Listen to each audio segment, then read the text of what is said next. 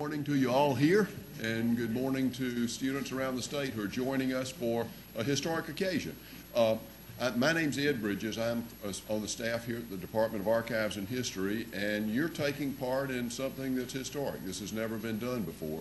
You all know that each year, uh, one of the important traditions of Alabama is that the governor speaks to a joint session of the legislature on the first, first evening of the first day of the legislative session Yes, about the a big chair you can issues sit that in. the state's facing. Uh, This, this year, the gov- Governor Riley has agreed to come and talk with you and with other students around the state who are linked up through Access about these issues the day before he speaks with the legislature. Um, Before I introduce the governor, let me first introduce Dr. Joe Morton, the State Superintendent of Education, who's also here today and whose efforts in making sure all these access connections work is, has been critical to this. Dr. Morton?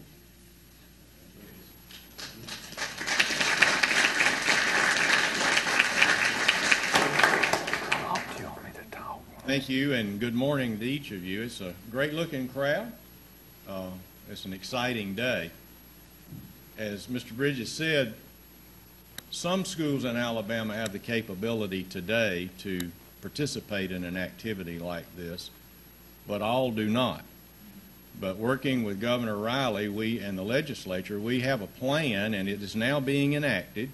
And by August, when school starts, every single high school in Alabama will have this capability. So after school begins in August, we might have a 350 high school hookup and do this statewide because we can expand learning for every student in Alabama starting this fall because everybody will have this capability. So any subject you want to take, any subject that's offered can be taken by any student in any high school in our state. We can have meetings with school superintendents and principals and teachers. It just opens up a whole new avenue for our state. And we're on the cutting edge of this, and it's because our governor and our legislature have a vision to make Alabama the best. And it's been a pleasure to work with Governor Bob Riley on that, and I'm just pleased as I can be to be invited to be part of this. Thank you so much. Thank you, Doctor. Thank you. Thank you again, Dr. Morton. Um, and let me tell you, uh, you, I think most of you know the format for this, but Governor Riley's going to come and uh, first and make some informal remarks, and then after he finishes his kind of overview, um, um, Melissa Maddox um, will, uh, from the Office of Technology Initiatives, will direct the questioning process uh, the, so that each student who is, is signed up will be able to ask Governor Riley questions. So now please join me in welcoming the Governor of Alabama, Bob Riley. Thank you, Doctor. Good morning.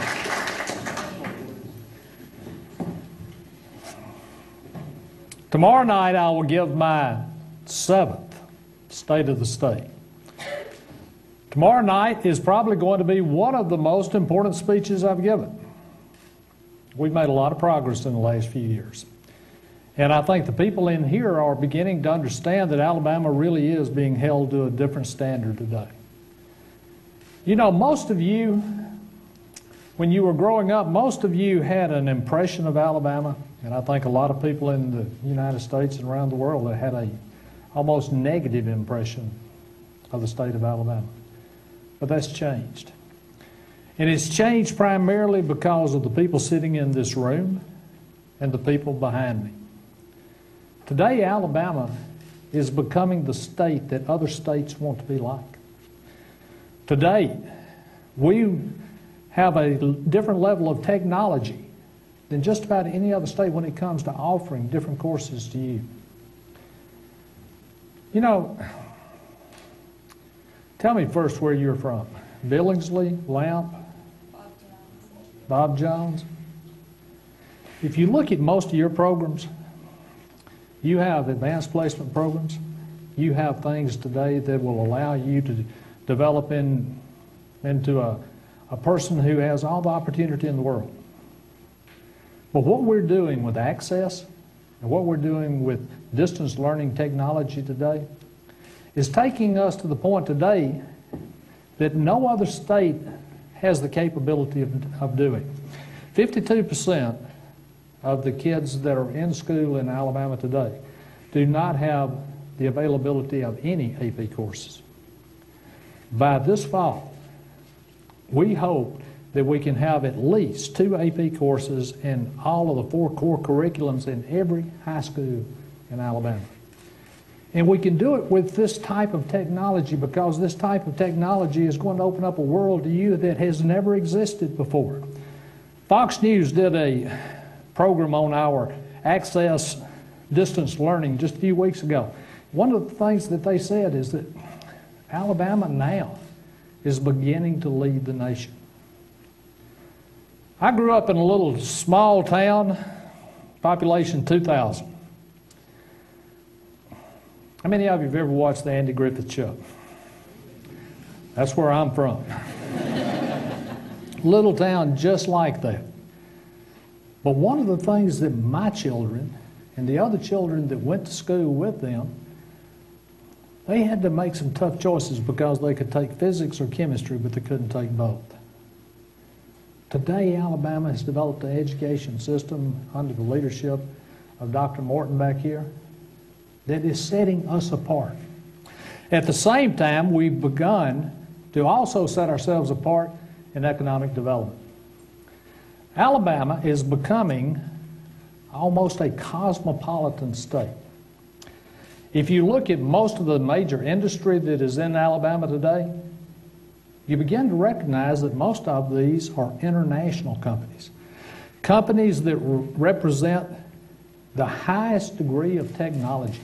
And we've made a transition over the last five or ten years that's allowed us to go from a low skill, basically textile economy to an economy today that represents the highest degree of technology in the world. Just think about in the last few years.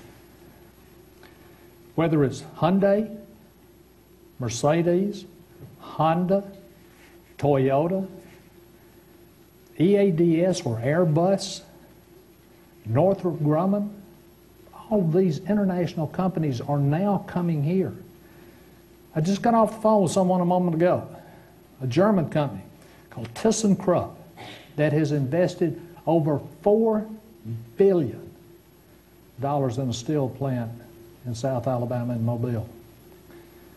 Those, that $4 billion is the largest non-government project in the history of the United States. Think about that. And it's going to continue to grow. It's going to continue to give you the opportunity to never have to make a decision to leave this state to fulfill your dreams. But now, Alabama is facing some challenges. You can't turn on the television today without understanding what's going on in a global market.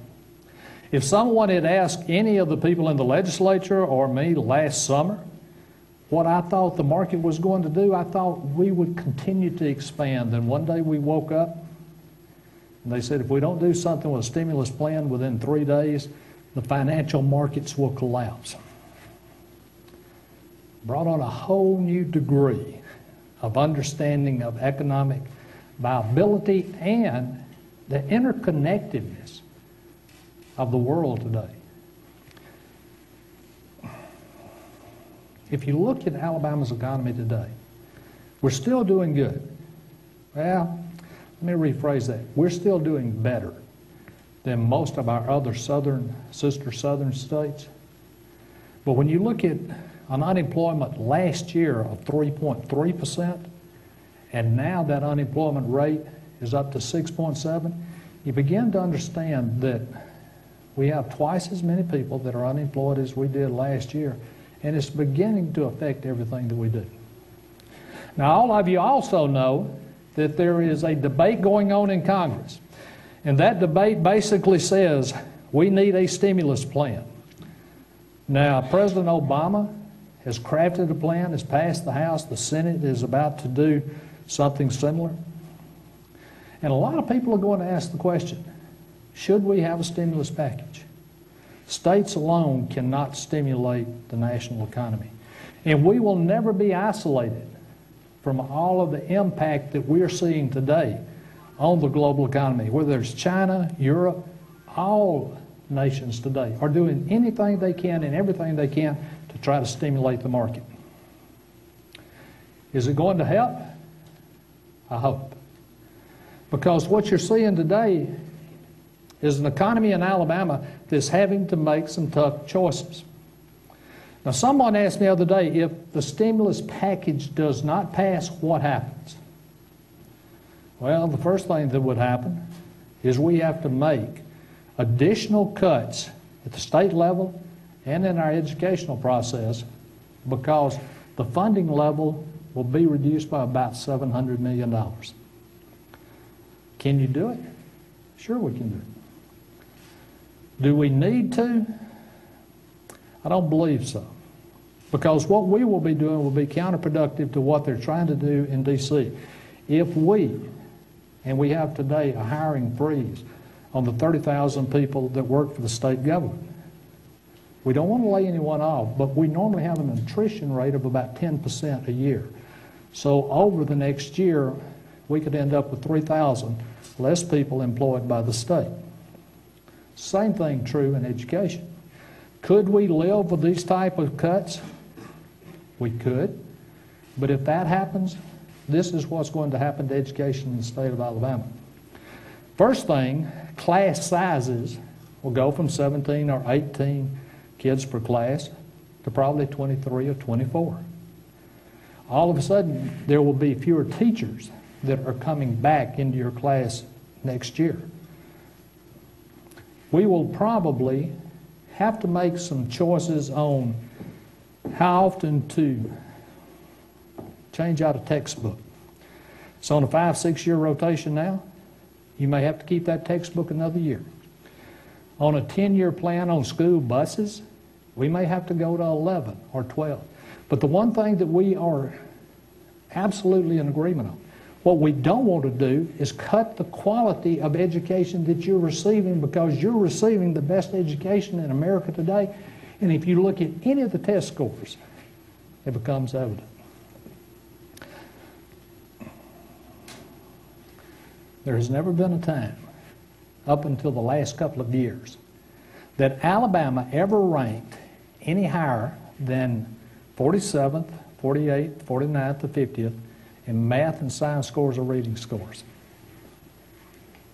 When we compare Alabama to the other states in the United States, we are always in the bottom three or four. Why?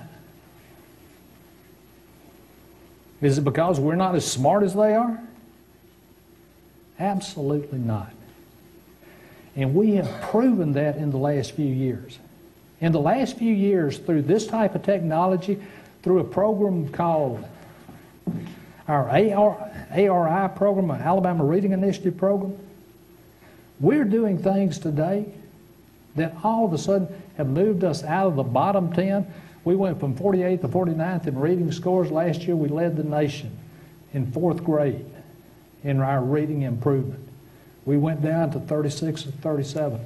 And that's just a prelude of things to come. We've started a pre-K program in the state of Alabama. That pre-K program is going to have every child in Alabama eventually. To the point, once they get into the first grade, they have a lot of the basics taken care of. That's the difference between Alabama today and an Alabama of 10, 15, 20 years ago. So what I want to do is make sure that we maintain all of these programs. It took retraining 27,000 teachers just to teach them a new way to teach reading. But it works. We have a program called AMSTI, our Alabama Math and Science Initiative. And it essentially goes in and teaches you in a different way math and science. It teaches it because it's fun. Let me give you some examples. How many of you have ever had an AMSTI course? Joe, we need to expand it.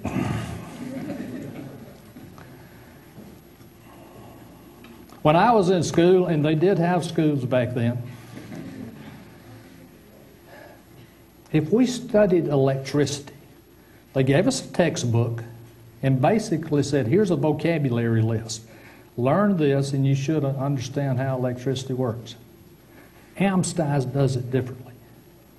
I was down with a fourth grade class down in Mobile, and they learned the vocabulary words by doing this. They built a flashlight. And all of a sudden, these kids understood that wood is not a good conductor. They began to understand what voltage was. They understood because they built this flashlight. A couple of the kids in the back of the room, two little boys got together and said, if we stack more batteries together, we can blow out the light bulb. but when they got through, they understood every vocabulary word. They didn't just memorize it, they understood it. That's the difference. So I want to pledge to you that we're going to go through some tough times, but all of us, legislative leadership, the governor's office, our Board of Education, our superintendent, we are going to do everything that we possibly can to make sure that the quality of education you have is equal to any you would find anywhere in the United States. You guys, you guys are making a huge difference, not only in the attitude of people in the United States, but today they're looking at us differently than we ever have. Secretary of Education in Washington came down last year and said there is more reform going on in the state of Alabama than any other state in the nation. And it's because we've got great, dedicated teachers. We've got great students who have all the capacity and the capability in the world as long as we do our job and give you the ability to continue the progress that you've made. There's so many other things I can talk to you about today, but I want you to know the Alabama you've seen on these old black and white movies of the 1960s does not exist today. And one of the greatest ways I can explain it to you is a place. How many of you know where Tallassee, Alabama is? Tallassee, for the past 150 years, revolved around something called Mount Vernon Mills. Mount Vernon Mills existed and they made textiles back before the Civil War. That little community lived off of Mount Vernon Mills and were a part of it for generations until the textile industry became so competitive it moved offshore, then to Honduras, then to Indonesia, and now to China. But you know what happened to the people that worked there? They moved eight miles down the road to a company called GKN Aerospace. Today, most of the people are making twice what they made when they worked in Mount Vernon. Today, the people there, we, were, we helped retrain them, but they're doing some of the most advanced carbon filament technology in the world. They're building planes for, or parts for planes all over the world, for Boeing, for Airbus. That is the transition that's going on in this state today. I want you to be a part of it. I want you to understand it. I want to offer you anything you could get anywhere else because there's no question. Kids in Alabama today are truly remarkable. But if that means that you have an interest in taking Chinese as a language, take it. If you want to take Latin, if you want to take quantum physics, whatever your interest is, it's up to the people in Alabama. It's up to your elected leaders to offer you those type of opportunities. And I'm convinced once we do, you're going to change Alabama for a generation. We have led the South, South consisting of 14 southern states, in economic development four out of the last five years. But for the last two years, we have led the nation in economic development. And the diversity that we're building into our economy today is no longer just textiles, it's no longer just agriculture. Today, it's biotech, it's manufacturing, it's aviation and aerospace. So, whatever you want to take, we want to give you the opportunity to do it in this state. So, with that, I think a lot of you have questions. I hope that they're not hard. One of the great things about speaking to the legislature, I get 30 minutes and they can't interrupt. but I do want to talk to you about everything that's going on in this state today.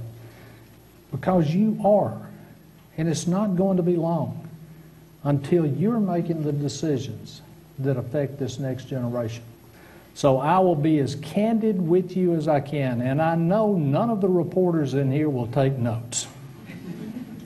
You ready? Yes, if they'll Go, Melinda. the lights so we can see. Governor, we have students, uh, high school seniors from uh, four different high schools here in the room, but we have an additional nine different high schools that will be through the access distance learning video conferencing. And so we'll be bringing, they've been listening, but we'll bring them up so we can see them, hopefully here in a minute. Um, But anyway, as we get ready to do this, let's go ahead and start with a question here from one of our face-to-face students. We have someone from Billingsley High School. Brad, go right ahead. Come if you'll come up to the mic. Governor Riley, my name is Scotty Hunter from Billingsley School, and my first question for you is, what has been done to increase the ethical standards of state government officials here in the state of Alabama? Moving right along. Did y'all watch, did y'all watch the ball game last night? Thanks, Scotty. That's a great question. I'm absolutely convinced of this. This state will never be as good as it could be until we develop an ethical standard and have a level of transparency here that reconnects with the people of this state and offers you a level of confidence in your elected leaders that probably does not exist today. Tomorrow night, I'm going to introduce a complete rewrite of our ethics code. It will be the most fundamental rewrite of our ethics code in the last 30 years. We do it to, basically for this reason. If you look back over the last just the last couple of years, you can't pick up a paper without understanding that we have some real fundamental problems in the state. But you know what the big limiting factor is? Not just that it's wrong, and it absolutely is wrong, and people are being convicted. The big problem is, unless you believe in your government, your government will never be as creative and as innovative as they could be. Because unless the people of this state trust their elected officials, the elected officials are going to be very, very skeptical of doing anything out of the ordinary for fear that they're going to be criticized. The ethical standards also make a huge difference.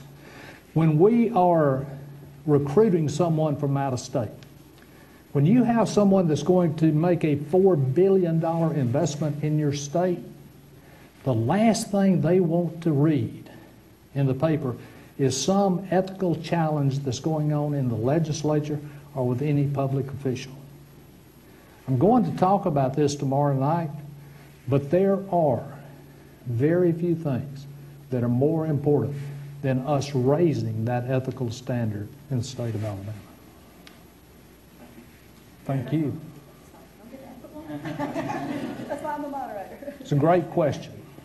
Next, we would like to move to Holtville High School. That is on by video conferencing. Governor, that will be, it says Elmore, but it's Holtville High School. Good morning. Uh, My name is Sandra Till, from Holtville High School, and our question is, how does the smart budgeting system help with the control of state tax money? Great question. I'm surprised that anyone understood exactly what smart budgeting is. Let me see if I can give you kind of a primer on smart budgeting. When we came into office, we noticed something that did not occur even in Congress. When we came into office, we began to notice that no one had a comprehensive strategic way of budgeting in any department we had. Typically, what would happen?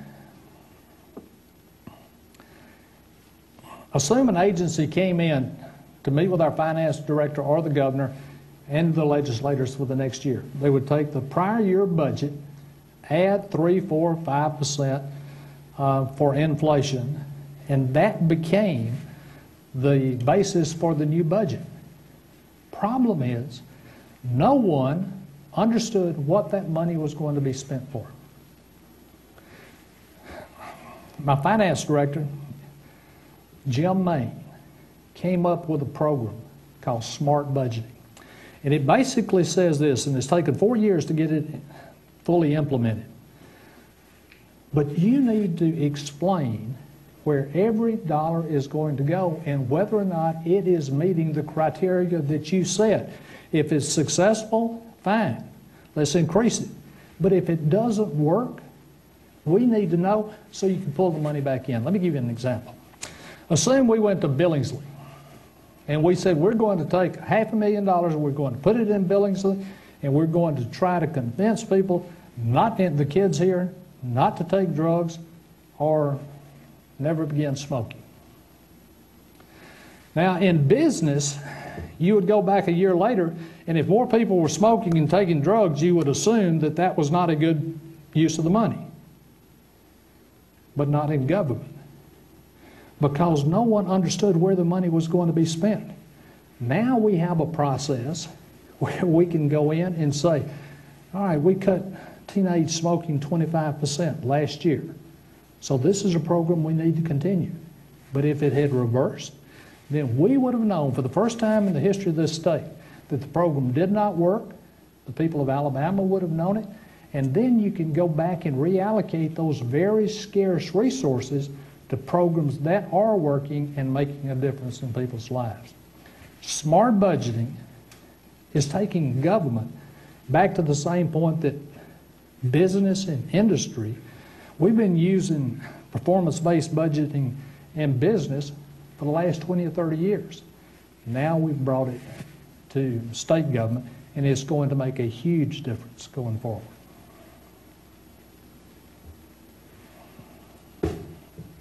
Next, we'd like to move to Hillcrest High School in Tuscaloosa.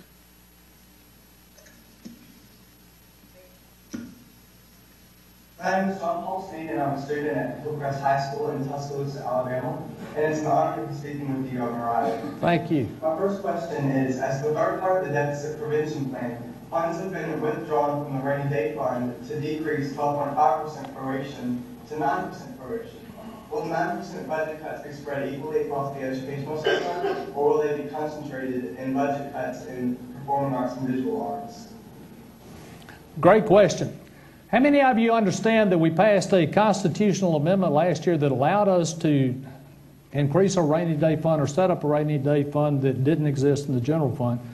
So we can, and what we're trying to do is have a leveling effect on our budgets. So we're not spiking and or peaking and then dropping into a valley every year. The rainy day fund this year when we realized that the economy really was almost in a free fall, we had to do something because we estimate budgets. We'll be putting the 10 and 11 budget together coming up. We understood that there would not be enough tax money coming in to live up to the budget expectations we had last year when we set the budget this time last year. So we asked for a reduction in overall spending in every school. But we moderated that by 3% by using half of the rainy day fund. Going forward, what we do with the rainy day fund, we will make a determination as we go through the year. As most of you understand today, the stimulus package that the government is working on is going to have a lot of money that are coming back, that will be coming back into our classrooms to keep from laying off the teachers that we talked about a moment ago, or making those kind of cuts. Because it is counterproductive to what the, what the stimulus plan is supposed to do at a national level. This stimulus package has gone through the House. We know what those numbers are.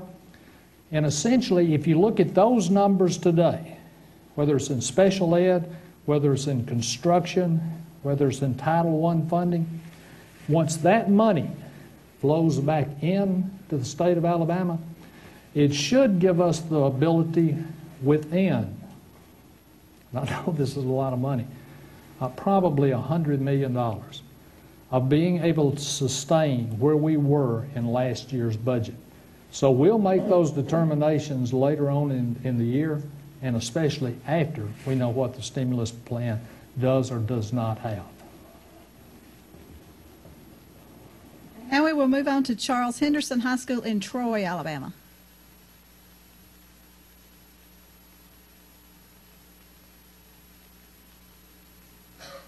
And paying for a good college or university weighs heavily on the minds of many high school seniors around the state. Since state proration is affecting grades K through 12, will colleges and universities also be affected, and if so, how? They will. Anything that affects revenues that are coming into the state is going to have a direct impact on education at all levels, whether it's in K through 12 or in our two-year community college program or in higher, higher education. But you need to keep this in mind. We have made or will be forced without the stimulus plan to make reductions this year. But also keep it in context of where we've come from. When we first came into office, we had a budget for education of around $4 billion. Well, even after the cuts that we had this year, you're still going to have a budget of around 5.6 or up to 5.7 billion dollars. So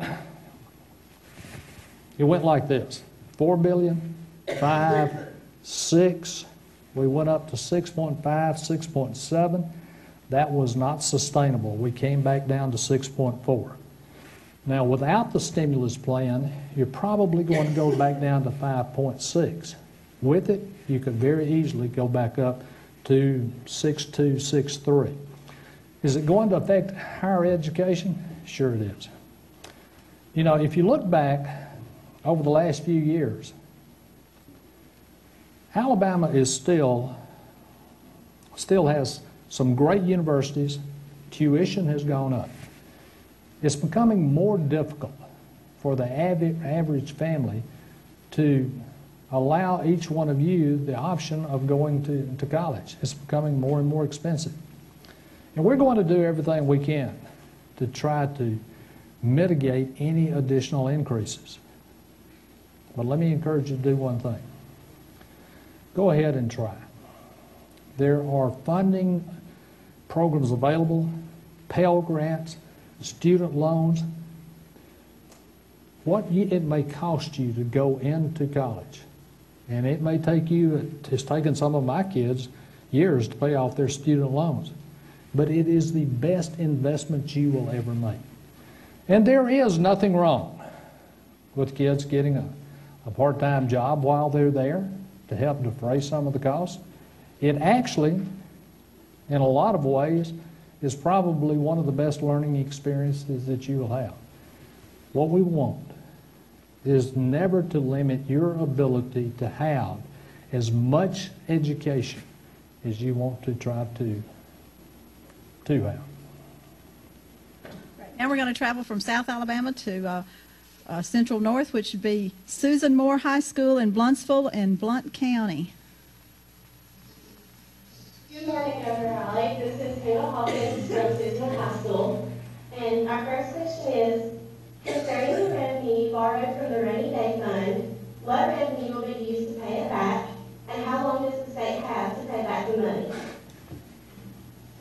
It's like any other loan.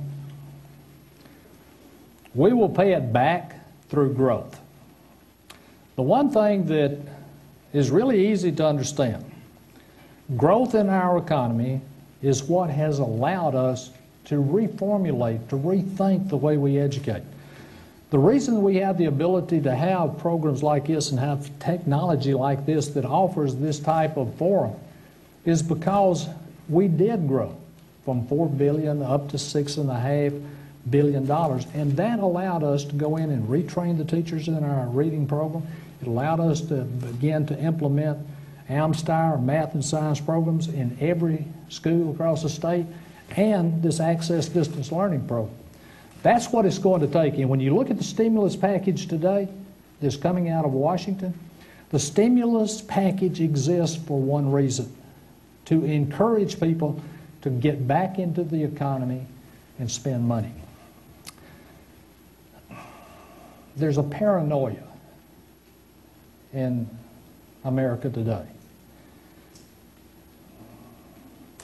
One of my children came in a few weeks ago and said, You know, we looked at our 401ks. Basically, they have always religiously put money into it. And all of a sudden, they look at it and it's worth half of what it was just a few months ago.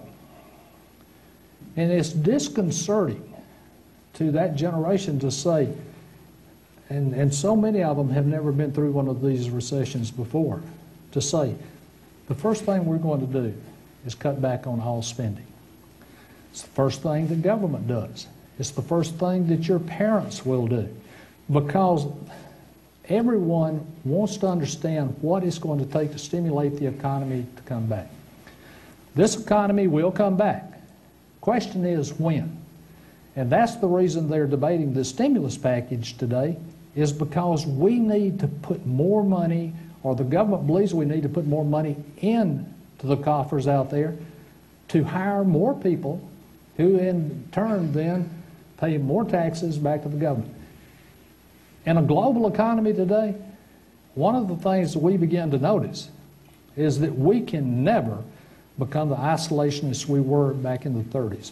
When we started putting up trade barriers back then, in the early 30s, I think that's what exacerbated what was called the Great Depression. Look at Alabama today. If we, if we begin to accept the fact that we're going to protect jobs at home by not doing uh, business with companies overseas, then I think that is not going to be conducive to you having the kind of growth that we're going to have. We got six years to pay the rainy day fund back.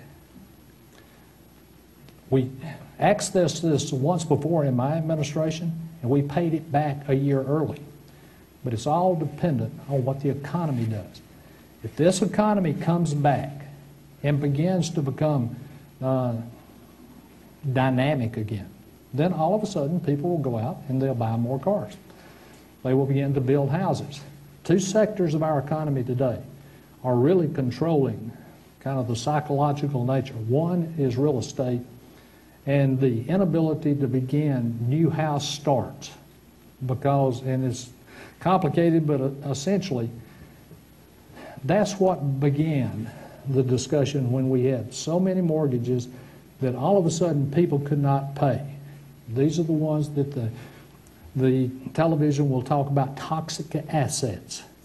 That forced the bank then to begin to hold back on loaning money, whether it's to buy a car or build another house or invest in another real estate project. And everything began to contract. The stimulus package is developed to stop the contraction, build a foundation, and become a catalyst to build off of that new foundation. So we've got six years, and it will be paid back out of growth. Next, we have a student from uh, Bob Jones High School in Madison County here in the room.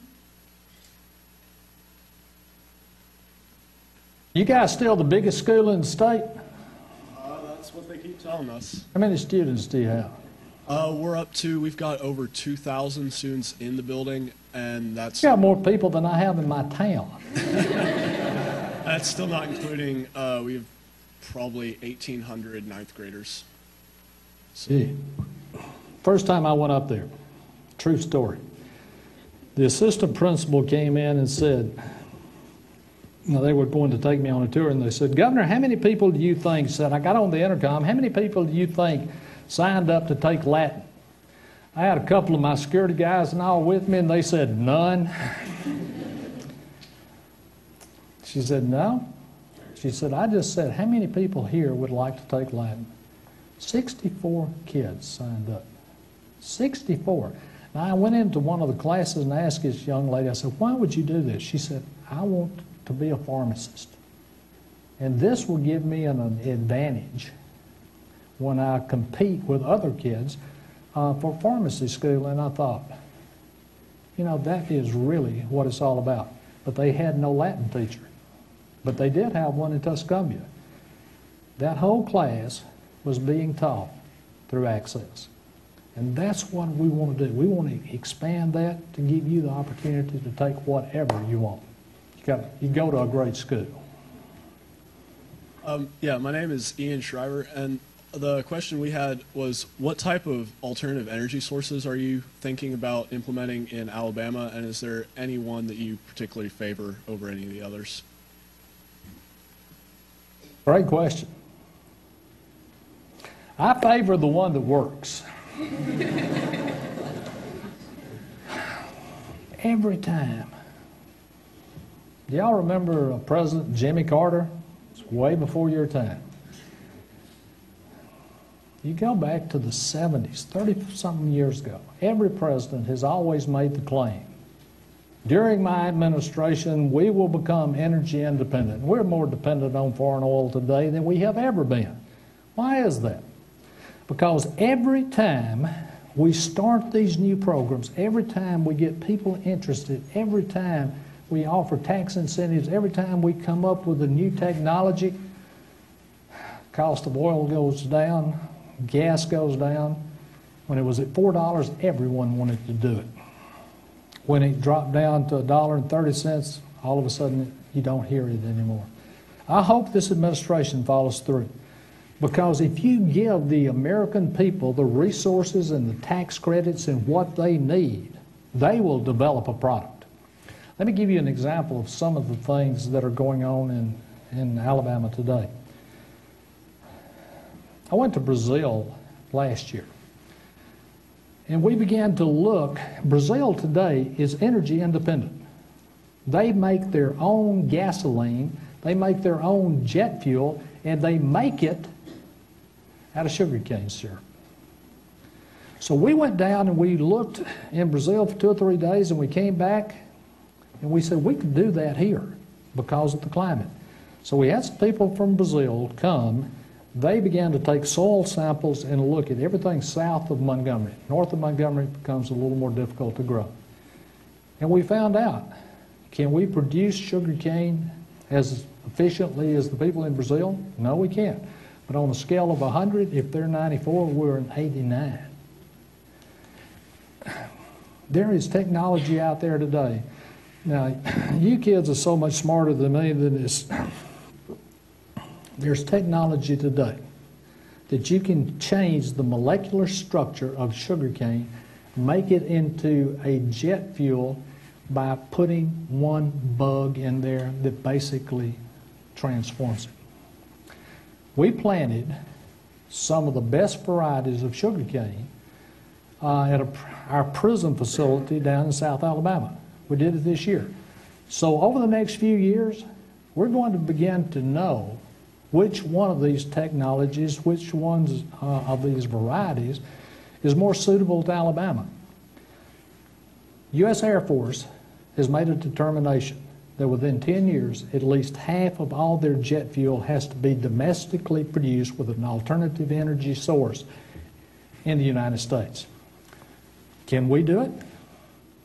I don't know. But why not?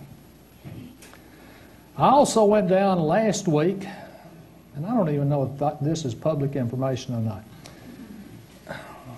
but y'all won't tell anyone. There's a company down at Bay Minette. They take switchgrass, which is like hay, or they take old tires, they take pine trees, and they put it through a process, and it's just coming online. They can turn a pine tree into a gallon of gas, or many gallons of gas. They can do it for a relatively inexpensive, I guess everything's expensive, but it's cheaper than anything that I've seen. But it basically takes carbon that is that exists in grass, that exist in an old tire. They take this carbon that they can get from a variety of different places and turn it into gasoline. And that is being developed in Alabama. To my knowledge, no one else in the United States can do that. It's going to open up, if you can bring it to scale, where you can really expand this, you could see these plants throughout the United States. And then you begin to take things like a pine tree or a roll of hay and turn it into gasoline. That's what your generation is going to be able to do.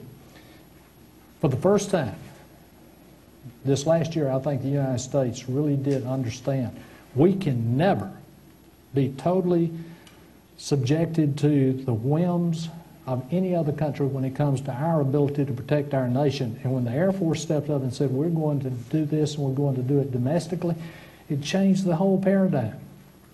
Because all of a sudden, we now begin to look at this as a national security issue.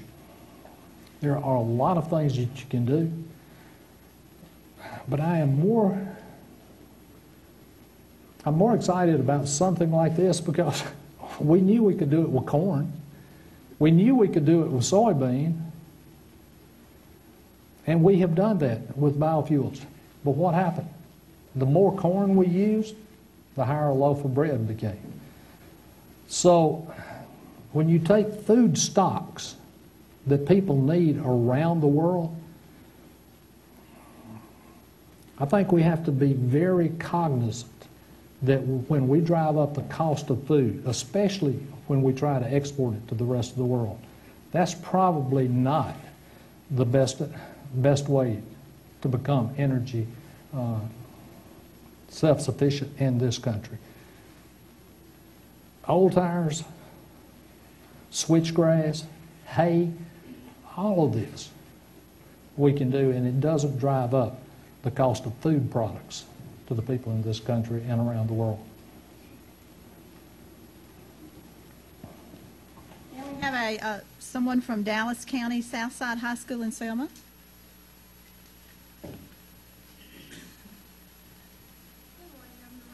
Good morning.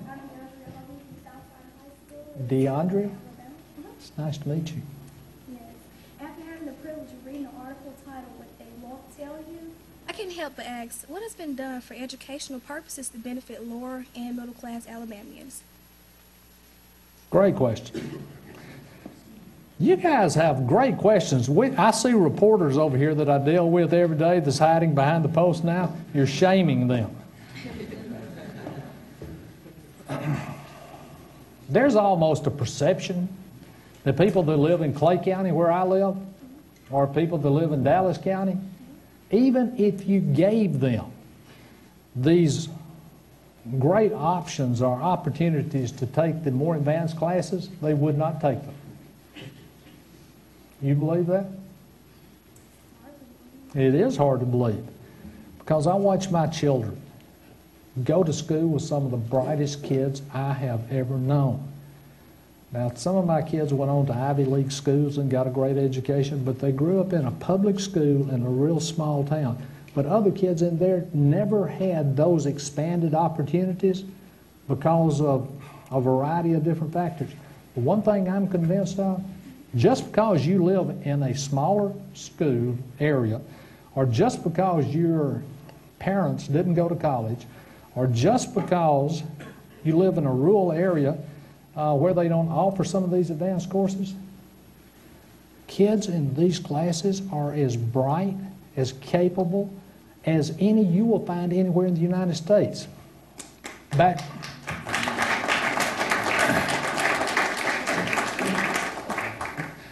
Joe, I think I sent you a letter one time from another young man who was the only child in the school who took Latin. And I can't remember the school. Sheffield. One child wanted to take it, just wanted to make a long story short, he scored such a high grade on his Latin course, he is he now is recipient of a Harvard scholarship. If this had not been available, he would have never known that he was that fluent in Latin or had those kind of language capabilities. And it's going to open up a whole world to it. That's what it's about. Allowing every child, regardless of which side of a driveway you happen to live on. You know, the great thing about America is you can become anything you want if you work hard and you try. But if you look at Alabama today, you can live on one side of a driveway and go to a school that is failing, that doesn't offer all of these courses. You live on the other side of the driveway and you go to the best school in America.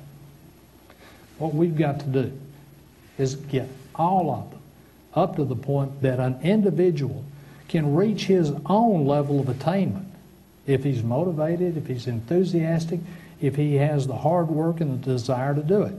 Once we give it to you,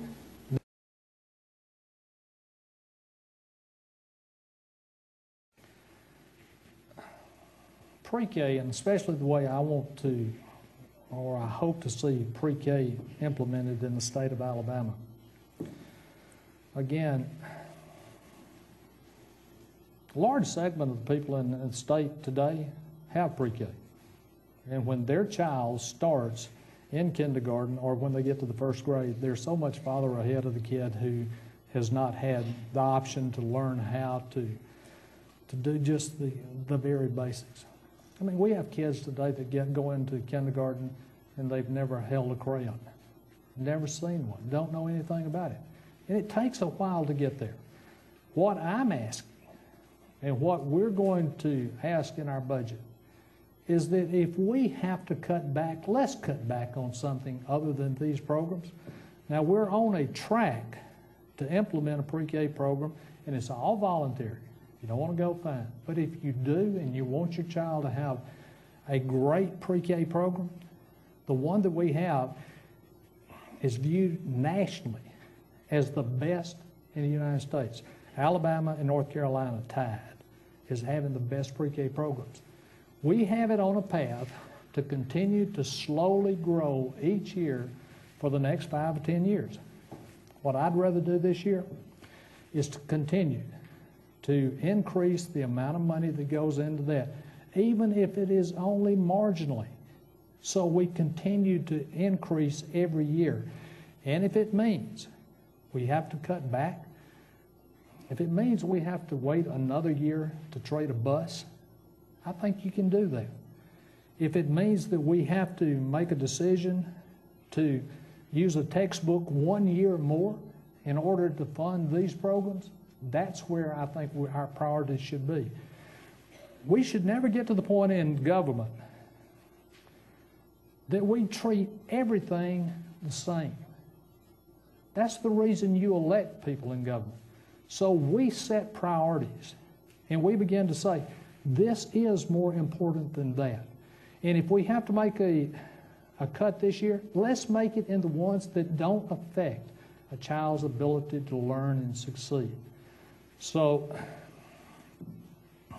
no one wants to see a program cut. We will never sacrifice safety of a school bus. But with the new technologies that we have, the difference between a 10 year old bus and an 11 year old bus is not going to be that dramatic. Not giving a pre K instructional program to a child, that is dramatic because they can never go back. They can never have that opportunity again. So I think our priorities have to be in giving children in this state. The first priority should be whatever it helps to increase their knowledge and ability. Thank you. Governor, we're running out of time, but let me thank uh, all of the students who are here today, all the students who joined, joined us in. Thank Dr. Morton, thank Randy Fulmer from the Supercomputer Network, uh, Matt Eschenfelder, who helped set everything up, Alabama Public Television, the Encyclopedia of Alabama, and uh, will you all join me in thanking Governor Riley for taking time to Thank you. Thank you very much. Thank you. We through? Hello. Stand up, guys. How you doing? Good to see you. Y'all did a great job. Thank you. How are you? Oh, Where are you from? Bob Jones. Bob Jones. How you doing, Governor? Doing Riley? fine. How you? I'm doing all Where you go to school? I go to Bob Jones. Bob Jones. Yes, sir. Bob Jones. How many here are from Bob Jones?